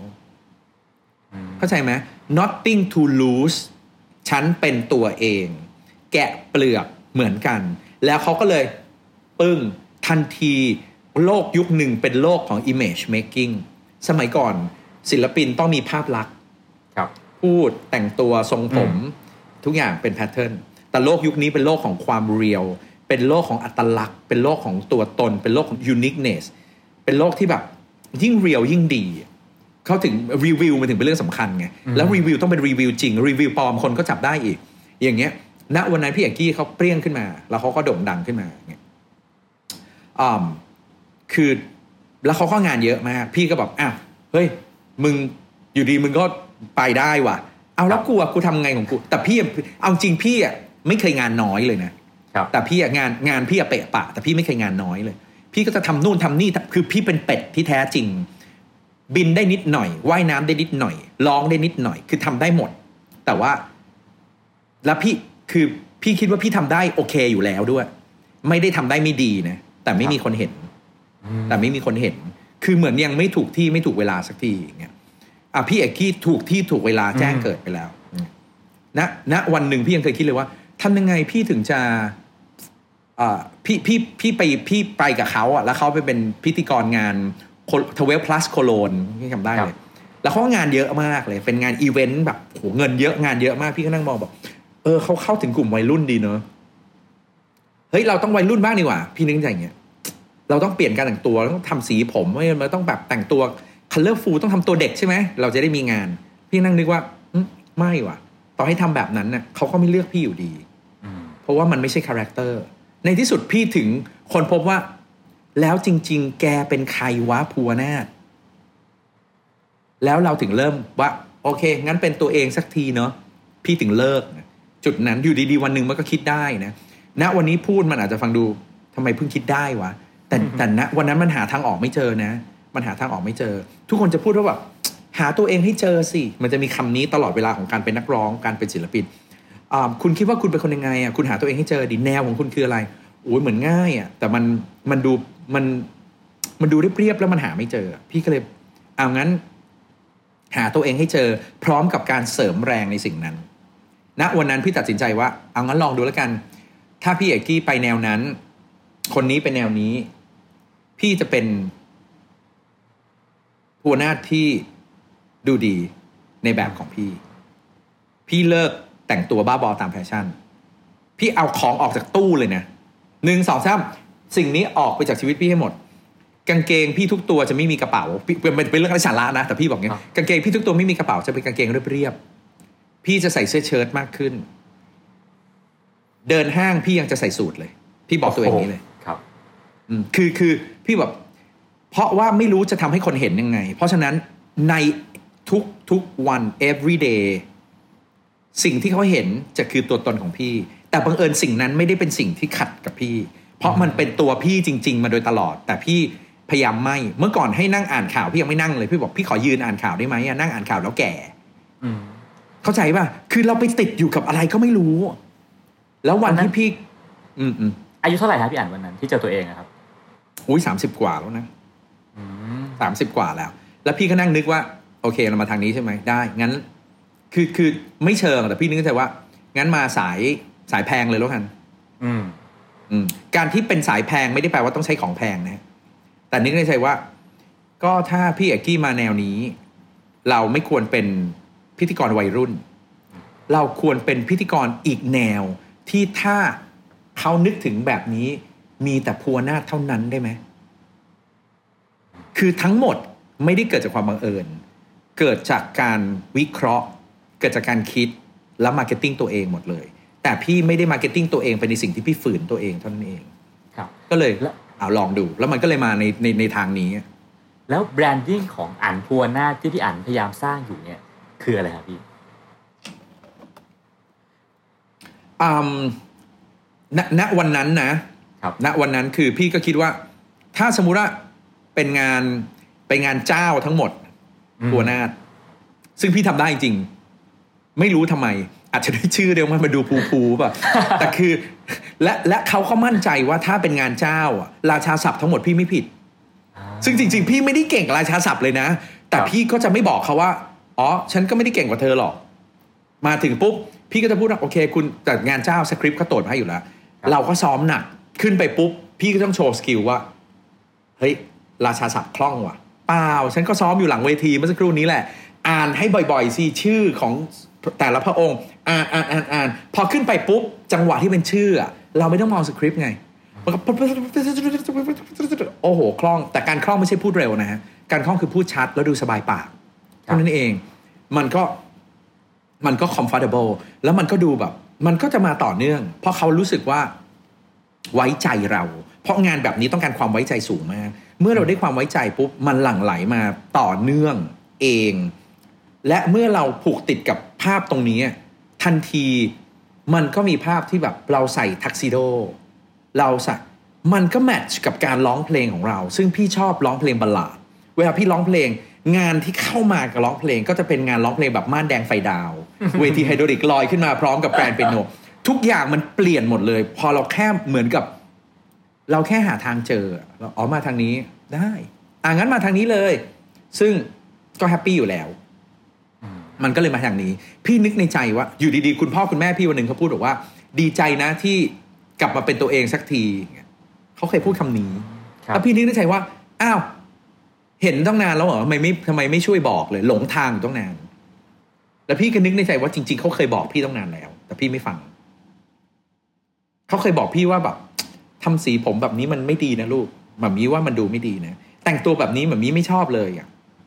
แต่เขาไม่บังคับเข้าใจปะเขาไม่บังคับ แต่วันที่เรามาเป็นแบบนี้เขาก็แค่อยู่ดีๆวันหนึ่งเขาพูดว่าแบบเออดีใจอะที่อ่านแต่งตัวแบบนี้สักทีอะแต่งตัวเป็นตัวเองสักทีอย่างเงี้ยแล้วก็อ้าวเหรอ เพราะฉะนั้นจริง ๆ บางทีบางทีเราต้องฟังคนอื่นให้มากกว่านี้ แล้วก็ฟังคือไม่ใช่คนอื่นด้วยฟังฟังให้ครบอะฟังให้ครบ หลายครั้งเราเลือกฟังคนไกล แล้วมองข้ามคนใกล้นะอืมครับก็เลยเจอตัวเองมันก็เลยมามันก็เลยค่อย ๆ ตกตะกอนมาแบบนี้นะครับผมเพราะฉะนั้นถ้าเกิดว่าใครกำลังหาตัวเองอยู่ก็ไม่เป็นไรนะฮะอายุ30 กว่า ค่อยเจอแบบพี่อั๋นก็ยังได้ นะครับพี่ว่าพี่ว่าไม่ต้อง 30 กว่า พี่ว่าจะเจอ 40 50 60 เมื่อเมื่อไหร่ก็ได้ แล้วแล้วการเจอตัวเองมันไม่ได้เป็นแค่เปลือกนอกหรือแค่กรอบภายนอกนะครับอย่างเช่นแบบพี่อาจจะพูดถึงทรงผมการแต่งตัวซะเยอะแต่จริงๆแล้วพี่เห็นว่ามันเป็นเรื่องของความความสบายใจกับภายในด้วย แล้วก็หลายครั้งเราก็ต้องไม่ปล่อยให้คนที่ไม่มีความจำเป็นที่เขาจะต้องมีสิทธิ์ในการตัดสินชีวิตเรามาตัดสินชีวิตเราอะอืม และเช่นกันในทางกลับกัน เราก็ไม่ควรจะเผลอไปตัดสินชีวิตคนอื่นเหมือนกัน หลายครั้งพี่เคยทำพี่บอกว่าแกถ้าพอเราทำแล้วเรารู้สึกว่าเราเจอทางเรา success เราก็เริ่มไปแนะนำเพื่อนแกไม่ได้แกต้องอย่างนี้ดิฉันอยากจะบอกว่าถ้าฉันเป็นแกนะ ฉันจะเปลี่ยนการแต่งตัวฉันจะทำแบบนี้ เลือก positioning ตัวเองแบบนี้คือโอ้ marketing มากมาเลยมาเต็มเนี่ยพูดพูดพูดพูดพูดพูดแล้วเขาก็เห็นด้วยเขาก็เข้าใจแต่เขาไม่ทำแล้วเราก็ไปหงุดหงิดแต่หงุดหงิดเพราะเราห่วงนะห่วงเพราะว่ามันเป็นเพื่อนเราแล้วเราอยากให้เขา success เราเห็นว่าเขาไปได้แต่เขาไม่ทำแต่พี่ได้คนพบว่าทางนั้นเป็นทาง success ก็จริง แต่ลึกๆ มันไม่ใช่ตัวเขาอะอืมเข้าใจปะแต่บังเอิญว่าทางของพี่เป็นตัวพี่ พี่ก็เลย พี่ก็เลยรู้สึกว่าพี่สบายตัวด้วย เพราะฉะนั้นบางทีมันมันก็จะมีบางจุดที่เราต้องต้องต้องเลือก มันอาจจะไม่ใช่ทุกคนต้องทำในรูปแบบที่พี่อั๋นเจอเสมอไป และถึงจะประสบความสำเร็จ บางคนก็ต้องเลือกที่จะฝืนใจทำในสิ่งที่ตัวเองไม่ชอบ บ้างเพื่อประสบความสำเร็จก็มี ซึ่งนั่นก็เป็นอีกทฤษฎีหนึ่งพี่อันไม่คิดเลยว่าการประสบความสำเร็จมีหนทางเดียว หรือมีสูตรสำเร็จเดียว เหมือนกับที่สุภาษิตคำสอนใจคำคมหลาย ๆ อัน มักจะย้อนแย้งกัน และครับเรา มันอยู่ที่เราเลือกสิ่งไหนมาใช้ในสถานการณ์ที่เหมาะสม แล้วถ้าคุณอยากจะกวนตีน คุณก็จะค้นพบว่า อ้าว ไหนบอกช้าๆได้พระเล่มงาม แล้วทำไมอีกอันนึงบอกว่าเก่งไม่กลัวแต่กลัวช้า ตกลงอยากให้ช้าหรืออยากให้เร็วไม่ทราบ เข้าใจป่ะครับหรือแบบตกลงแบบ ไก่งามเพราะขนคนงามเพราะแต่ง อ้าวงั้นแปลว่าต้องประโคมสิ กับอีกอันนึงบอกว่าไม่ มันไม่ใช่นะ เรื่องแบบนี้มันไม่ใช่ ทองแท้ยังไงก็เป็นทองแท้อ้าวตกลงจะเอาอะไรกันแน่วะ อย่างเงี้ย มันมีความย้อนแย้งอยู่เยอะมาก ความพยายามอยู่ที่ไหนความสำเร็จอยู่ที่นั่น อ้าวแต่อีกอันนึงบอกว่าสุดมือสอยก็ปล่อยไป ตกลงจะให้ฉันยื้อหรือจะให้ฉันปล่อยอย่างเงี้ยมันอยู่ที่คุณต้องรู้จักที่จะเอาสูตรสำเร็จไหนมาใช้ในวันและเวลาที่แตกต่างกันอะทีนี้เราคุยเรื่องงานกันมาพอสมควรแล้ว เรามาคุยเรื่องครอบครัวกันบ้างนะฮะเราขอตัดข้ามมาสู่วัยที่เป็นคุณพ่อเลยดีกว่านะฮะได้ครับวันวันที่พี่อั๋นจากจากชีวิตคนหนุ่มคนหนึ่งนะฮะมีลูกโผล่ขึ้นมามีน้องพอลตอนนี้มีน้องพีทโผล่ขึ้นมาด้วย ชีวิตมันเปลี่ยนไปยังไงบ้างคะพี่ อืม พี่ว่าพี่อย่างแรกเลยชัดๆเลยคือพี่ก้าวข้ามพ้นตัวเองไปละอืมยังไงกับความหมกหมกมุ่นกับตัวเอง หมกมุ่นกับความสำเร็จของตัวเอง หมกมุ่นกับความสุข ความพึงพอใจ ความใช่ไม่ใช่ การพิสูจน์ตัวเองว่า เราดีพอสำหรับตัวเราเอง หรือดีพอสำหรับใคร ดีพอสำหรับสังคม ดีพอสำหรับบรรทัดฐานใดๆก็ไม่รู้ที่ใครมากมายเต็มไปหมดเอามาวัด อยู่ดีวันหนึ่งมันก็เหมือนกับมันถอดทุกอย่างแล้วก็วางลงไปหมดเลย แล้วก็ มันเป็นเรื่องของเขาอะ มันเป็นเรื่องจากนี้คือความสุขความสำเร็จในชีวิตจะอยู่ที่เขา แต่ไม่ได้แปลว่าเราเอาความหวังของเราไปทุ่มและผูกไว้กับเขานะ แต่มันมันเบาไปเลยมันมันอยู่เฉยๆก็ได้ แค่เห็นเขายิ้มแค่เห็นเขามีความสุข มันมันเป็นเรื่องที่พูดยากมากเลยอะแต่ว่าแบบ พี่ไม่เคย สัมผัสความรักแบบนี้ ในวันที่เราคิดว่าเรารู้จักความรักเยอะมากเนี่ยอ่าไม่ได้แปลว่าเป็นคนโชคโชนนะฮะแต่ว่าการที่เราอยู่กรีนเวฟด้วยอืมอ่าเขียนหนังสือด้วยอ่านหนังสือเยอะด้วย ดูหนังชีวิตดูหนังดราม่าดูหนัง fiction ดูหนังสารคดี เป็นคนชอบย่อยข้อมูล แล้วก็คิดว่าเป็นคนละเอียดอ่อนมากแล้ว ในการที่ลง detail เยอะ แล้วทำ Club Friday ฟังชีวิตคนมาแบบร้อยล้านพันล้าน แล้วก็ค่อยๆ กระเทาะเปลือก ของตัวเองไปพร้อม ๆ กันกับเปลือกของหลายๆคนที่หลายครั้งเราตัดสินผิดถูก ผิดชอบชั่วดีของคนไปเยอะมาก โดยที่เราได้ค้นพบว่าแบบมันไม่ช่วยอะไรเลยเอออย่างเงี้ยแต่วันที่เรามีลูกขึ้นมามันแบบเปรี้ยงมันเหมือนเป็นความรักรูปแบบใหม่ที่อ้าวมันมันมันเป็นความรักที่หัวใจไม่เคยสัมผัส มันอธิบายไม่ได้เลย มันยิ่งใหญ่มาก แล้วมัน สำหรับพี่มันเป็นความสงบร่มเย็นอย่างบอกไม่ถูก มันเป็นแรงบันดาลใจใหม่ที่ทำให้เรามีความกล้าหาญในการที่จะยืนขึ้นเพื่อสิ่งที่ยิ่งใหญ่กว่าตัวเราเอง เมื่อก่อนรู้สึกว่ายืนขึ้นเพื่อตัวเอง เพื่อความสำเร็จของตัวเอง เพื่อพิสูจตัวเอง เพื่อทำให้เราดีขึ้น แต่พอมีเขาพี่รู้สึกว่าพี่อยากมันกลายเป็นแบบ อยากทำให้นอกจากครอบครัวดี อยากทำให้สังคมดี อยากทำให้ประเทศชาติดี อยากทำให้โลกดี มันดูแบบดูเหมือนแบบ heal the world เหมือนจะมีมองแต่ว่ามันเป็นแบบนั้นจริง ๆ แล้วมันเลยรู้สึกว่าเราสนใจในสิ่งที่ยิ่งใหญ่กว่านั้นมาก เพราะเรารู้สึกว่าเขากำลังจะต้องเติบโตขึ้นไปในในในสังคมแล้วเราอยากเราอยากทำให้สังคมดี เพื่อให้เขาอยู่ในสังคมที่ดี อืมครับเขาว่ากันว่ารักมากก็ห่วงมากนะฮะยิ่งห่วงมากก็ยิ่งวิตกกังวลมาก พี่อั๋นเลี้ยงลูกด้วยความกังวลอะไรบ้างไหมพี่อืมอืม คันจะบอกว่าไม่กังวลเลยคงไม่ใช่หรอก มันเป็นไปไม่ได้ แต่ว่าพี่อันคิดว่าพี่อันกับพี่จ๋าพี่โชคดีนะ ที่พี่คิดว่าพี่เจอภรรยาที่โคตรแมทช์กัน ในทุกๆด้าน ครับ ไม่ได้เหมือนกันไปหมดแต่คุยกันรู้เรื่องนะฮะเราก็เราเป็นสายชิลทั้งคู่เนี่ยเราปล่อยให้ลูกวิ่งแล้วหกลมได้โดยไม่ตกใจมาก แล้วก็ทั้งสองคนรู้สึกว่าลุกเองได้ลุกก่อนอาแต่ถ้าลุกไม่ได้เดี๋ยวไปช่วยพยุงแน่นอน แต่ไม่ลักสายตานะ แต่ว่าไม่ตื่นเต้นที่เขาจะหกล้ม แล้วพี่ก็ปล่อยให้เขาคลุกดินคลุกทรายได้ ตามสมควรเลยอย่างเงี้ยเอางี้ดีกว่า คือพี่เลี้ยงพี่อะบอกมาบอกว่าตั้งแต่เขาเลี้ยงเด็กมาในชีวิตเขาอะเป็นสิบกว่าปีอะคุณอั๋นกับคุณจ๋าเป็นพ่อแม่ที่ชิลที่สุดที่เคยเจอ ทั้งทั้งที่เขาอะคิดว่าจะต้องเจอกับพ่อแม่ที่แบบที่แบบ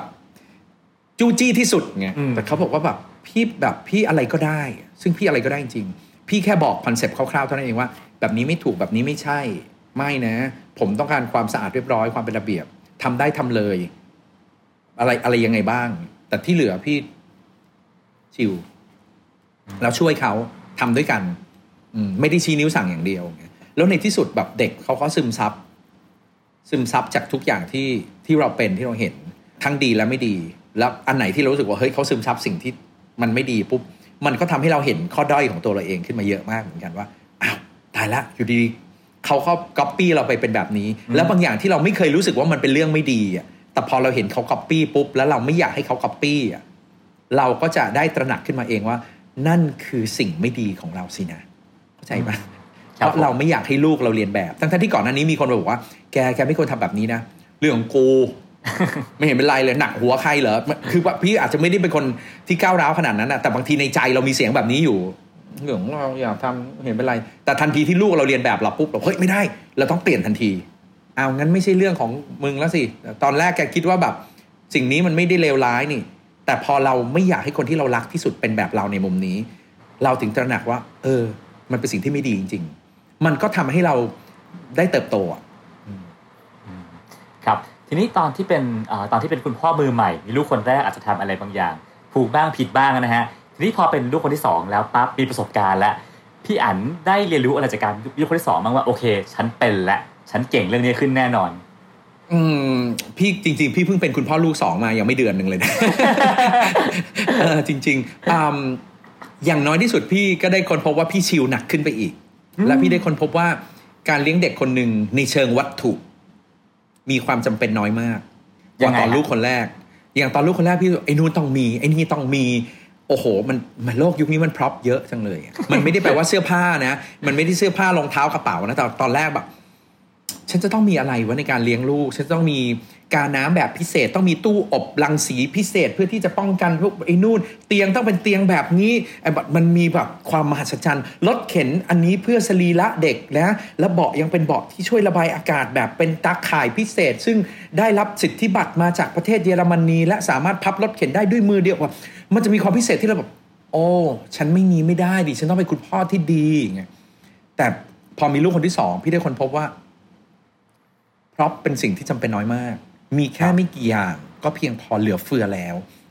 อ่าและพี่มีความสนุกและมีความสุขกับการพยายามใช้ของเก่าที่มี และแม้แต่ขนาดใช้ของเก่า พี่ยังได้ค้นพบเลยว่า มีของเก่าเยอะมากที่ไม่จำเป็น แล้วเราสามารถแบ่งปันให้คนอื่นได้มากมายเหลือเกิน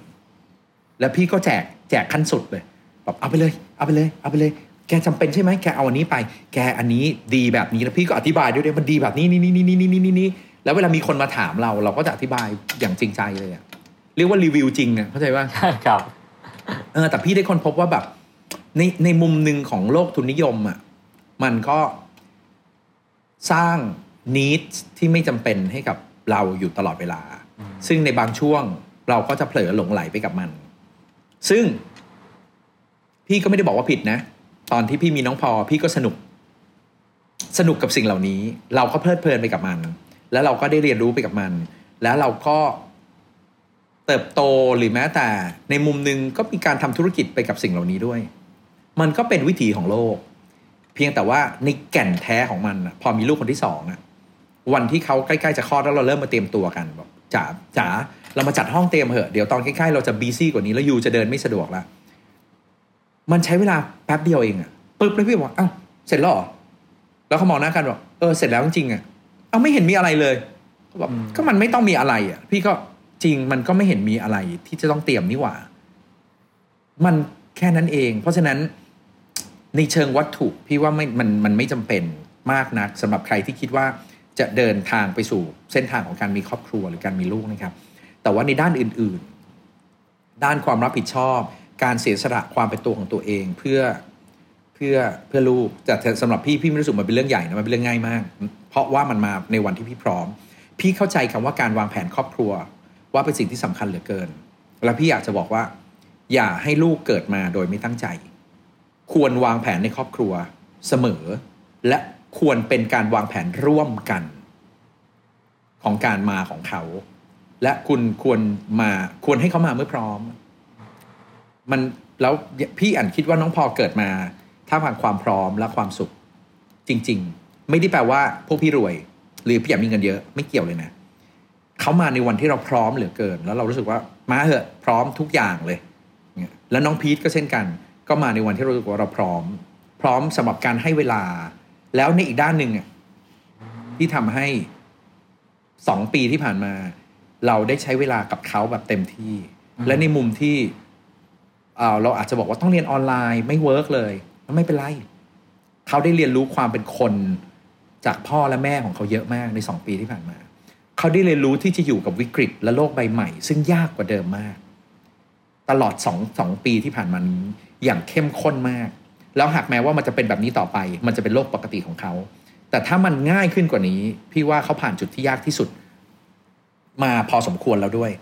เขาใส่หน้ากากเก่งกว่าเราอีก อะไรแบบเนี้ยครับเพราะฉะนั้นพี่เห็นพี่ก็เลยรู้สึกว่ามัน มันโอเคมากอะก็เลยอยากจะบอกว่าถ้าคุณมีความพร้อมด้านอื่นๆแล้ว พี่ก็ไม่ได้คิดว่าโควิด เป็นอุปสรรคต่อการเริ่มต้นครอบครัวด้วยซ้ำหรือแม้แต่อะไรที่มันจะเข้ามาหลังจากนั้นจะเป็นอุปสรรค อืมอืมมันไม่รู้พี่พี่พี่คิดว่าเราก็มองมองโลกอย่างอย่างเข้าใจ มองมองโลกในแง่จริงนะพี่ไม่ได้มองโลกสวยนะไม่ได้เป็นคนโลกสวย มองโลกในแง่จริงสำคัญที่สุด ครับผมมาถึงโค้งสุดท้ายของรายการแล้วนะฮะ พี่อันในวัย 45 ณวันนี้นะครับ รักตัวเองในจุดไหนบ้างครับที่คิดว่าวัยอื่นๆเนี่ยไม่มีแบบนี้เลยวัยเนี้ยฉันมีสิ่งนี้แหละ อืม พี่คิดว่าพี่พอเป็น อืม ครับอืมซึ่งพี่ว่าคำว่าพอเป็นหัวใจของความสุขมาก ๆเลยอ่าในอนาคตพี่อาจจะพี่อาจจะเรียนรู้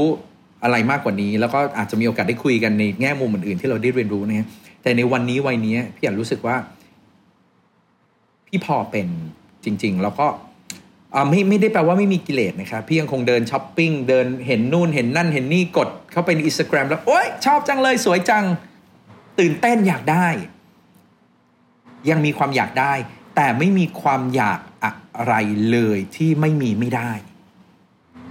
ใช่ไหม มันเป็นความอยากที่มีก็ดีไม่มีก็ได้อย่างเงี้ยโอ้ยอยากได้อยากได้อยากได้อยากได้อยากได้ แล้วก็บอกตัวเองว่า แต่ไม่มีก็ได้จริงๆนะ แล้วก็สามารถเดินขึ้นรถกลับบ้านได้ โดยที่ไม่รู้สึกร้อนรนอะไร แล้วบางทีก็เข้านอนไปแล้วตื่นมาลืมไปแล้วว่า อยากได้ แล้วผ่านไปจนมาเจออีกทีบอกเอ้าวันนั้นอยากได้เนี่ยเอาวันนั้นอยากได้มากเลยอ้าวผ่านมาต้องสองสามเดือน ลืมไปแล้วว่าอยากได้ แปลว่ามันไม่ได้เป็น needs มันแค่เป็น want want ธรรมดาด้วยนะ อย่างเงี้ยซึ่งพี่พี่รู้สึกว่าพี่สนุกสนุกที่เห็นตัวเองเป็นแบบนี้ และหลาย ๆ ครั้ง มันกลายเป็นเหมือนพี่เล่นกับตัวเองด้วยซ้ำว่า โอ้ยอยากได้ งั้นลองไม่เอาดูดีไหมแกอาจจะชนะตัวเองในมุมนี้นะ พอชนะได้มันก็สนุกดี มันก็เหมือนกับการที่เราดับกิเลสตัวเองได้ด้วยตัวของเราเองอะไรประมาณนี้เรายังอยู่ในวงการบันเทิง เรายังอยู่ในสิ่งที่เราทำเรายังอยู่ในโลกใบนี้ที่ marketing กรอบ ปกหนังสือยังเป็นสิ่งที่สำคัญอยู่ ไม่ใช่แค่เนื้อหาอย่างเดียวแน่นอนนะครับเพราะว่าไม่ใช่ทุกคนที่จะมีโอกาสได้หยิบหนังสือขึ้นมาอ่านในทุก ๆ เล่ม เลยคงตัดสินกันด้วยปก พี่ก็จะปล่อยปล่อยไปตามวิถีของสังคม พี่ก็ยังใช้สิ่งนี้ พี่ก็จะยังเป็นหนังสือที่พยายามมีเนื้อหาเพิ่มเข้ามาเรื่อยๆ ตาม edition ใหม่ สมมติพิมพ์ครั้งใหม่พี่มีเนื้อหาเพิ่มเข้ามา เพื่อให้มันไม่น่าเบื่ออ่านพี่ซ้ำได้นะ พี่มีสิ่งใหม่มานำเสนออีกละแล้วก็ยังเปลี่ยนปกอยู่เรื่อยๆ ให้มันน่าดูน่าอ่าน แต่ว่า ไม่ได้ตกเป็นทาสของสิ่งเหล่านี้ต่อไป ซึ่งพี่รู้สึกพี่พอใจกับมันมาก พอใจกับกับอารมณ์นี้ของตัวเองมากว่าเออเราพอเป็น และในขณะที่พอเป็นเราก็ทำให้เราให้อภัยเป็นด้วย พี่เชื่อว่าคนที่มีความสุขมากพอในชีวิต จะไม่ค่อยโกรธใคร เรารู้สึกเองอะเรารู้สึกว่าเดี๋ยวนี้ทำไมเราไม่โกรธใครเลยวะเห็นอะไรก็แบบเห็นเรื่องน่าโกรธที่โอ้โหเมื่อก่อนนี้เราคงจะโกรธเรื่องนี้เนอะมันมันเย็นไปหมดเลย มันร่มเย็นไปหมดเลย เพราะเรารู้สึกว่า เราโอเคจังเลยไม่ได้แปลว่าชีวิตมีทุกอย่างนะแต่มันมันมันก็มันไม่โกรธอะมันไม่โกรธมันเข้าใจแล้วแบบเราเห็นมันเห็นปุ๊บเราก็จะแบบ โอ้เขาคงกำลังทุกข์มากเลย มันมันกลายเป็นแบบนั้นน่ะเขากำลังทุกข์มากเลย เราจะช่วยเขาให้เขาดีขึ้นได้ยังมันมันคิดไปด้านอื่นหมดเลย มันมันกลายเป็นอย่างอื่นหมดเลย ซึ่งพี่ว่ามันเป็นความร่มเย็นนะแล้วในในทุกๆการแสดงความคิดเห็นของพี่ หรือการเคลื่อนไหวของพี่ ไม่ว่าจะในรูปแบบไหนก็ตาม หรือแม้แต่แม้แต่ในเชิงการเมืองด้วยซ้ำที่เราออกมาพูดนู่นพูดนั่นพูดนี่พี่ก็พูดพี่พูดตรงๆนะพี่พูดด้วยความร่มเย็นจริงๆ มันอาจจะดูแบบมีการจิกกัดบ้างอะแต่ถ้าหากว่าใส่น้ำเสียงพี่ด้วยน้ำเสียงที่ถูกต้องอะจะเป็นน้ำเสียงที่ร่มเย็นนะ พี่รู้สึกแบบนั้นจริง ๆ แล้วก็เต็มไปด้วยความปรารถนาดีจริง ๆ คือปรารถนาดีคืออยากให้ประเทศดีจริง ๆ ไม่ได้พูดเพราะว่าฉันเกลียดเธอ หรือฉันหมั่นไส้แก หรือฉันไม่ชอบสีนู้น หรือฉันเกลียดฝั่งนี้ไม่มีเลย อยากให้มันดีจริง ๆ แค่นั้นเอง แล้วก็ไม่ได้รู้สึกว่าพูดเพราะอยากจะชนะใคร เพราะพี่คิดว่าถ้าพี่มีความสุขอยู่แล้ว พี่ก็ชนะอยู่แล้ว แต่พี่อยากให้อนาคตมันดีกว่านี้มั้งอะไรเงี้ยในแบบที่พี่ค่อนข้างมั่นใจว่า แบบนั้นมันน่าจะดีกว่าแบบนี้อะไรเงี้ยโดย โดยไม่ได้ตัดสินว่าแบบเร็วเกินไปด้วยนะ แบบ พี่ถึงไม่ได้แสดงความคิดเห็นในทุก ๆ เรื่อง แต่เรื่องไหนที่พี่คิดว่าเราน่าจะต้องพูดกันได้ โลกยุคนี้ก็น่าจะต้องพูดกันได้ เราแค่ฟังกันมากขึ้นพอดแคสต์ก็เหมือนกัน พี่ว่ามันเป็นการเคลื่อนที่อันหนึ่งที่บอกให้บอกให้โลกรู้ว่าเราควรฟังกัน ฟังแล้วคิดต่างก็ได้ แต่อย่างน้อยเราควรฟังกัน ครับผมผมว่าก็เป็นช่วงชีวิตที่งดงามในวัย 45 นะฮะที่ได้ค้นพบและก็อยู่กับสิ่งนี้นะฮะทีนี้ผมว่าหลายๆคนที่ได้ฟังพี่อ่านมาตั้งแต่ตอนแรกคงจะเดิมอาจจะมองว่าอุ๊ยผู้ชายคนนี้โชคดีจังเลยทำอะไรก็สักเซสได้หมด มีชื่อเสียงโด่งดัง ข้ามการเวลามาได้มากมาย แต่ผมเชื่อว่าใครได้ฟังทั้งรายการแล้ว จะพบว่าไม่ใช่โชคดีเลย ไม่มีคำว่าโชคเลยด้วยซ้ำทุกอย่างพี่อ่านตั้งใจสู้กับมัน ไม่ท้อสู้ไปเรื่อยๆ แล้วก็วางแผนที่แม่นยำมากมีการปรับเปลี่ยนแผนตลอด ถึงรักษาได้รักษาตัวได้ถึงทุกวันนี้นะครับ ซึ่งผมเชื่อว่าหลายๆผู้ฟังจำนวนมากคงจะได้นำหลาย ๆ ส่วนไปใช้ได้แน่นอน โดยเฉพาะเรื่องของการวางแผนให้ถูกกำหนดจุดต่างๆ ให้ถูกนะครับ ซึ่งเสียดายมากฮะวันนี้เราซัดกันมาประมาณชั่วโมงครึ่งแล้วนะฮะนั่นน่ะสิตอนแรกพี่ก็เอ๊ะเราจะคุยอะไรกันวะโอ้โหคุยกันซะยาวเลยนะนั่นเลยฮะคงต้องจบกันแต่เพียงเท่านี้นะฮะวันนี้ผมก็ต้องขอบคุณพี่อั๋นมากๆนะครับ ผมหวังว่าโอกาสหน้าเราจะมีโอกาสได้คุยกันอีกนะครับพี่ยินดีมากเลยครัครับบผมสวัสดีครับขอบพี่อั๋คุนณคครัรับบสวัสดีครับติดตามเรื่องราวดีๆ และรายการอื่นๆจาก The Cloud ได้ที่ readthecloud.co หรือแอปพลิเคชันสำหรับฟังพอดแคสต์ต่างๆ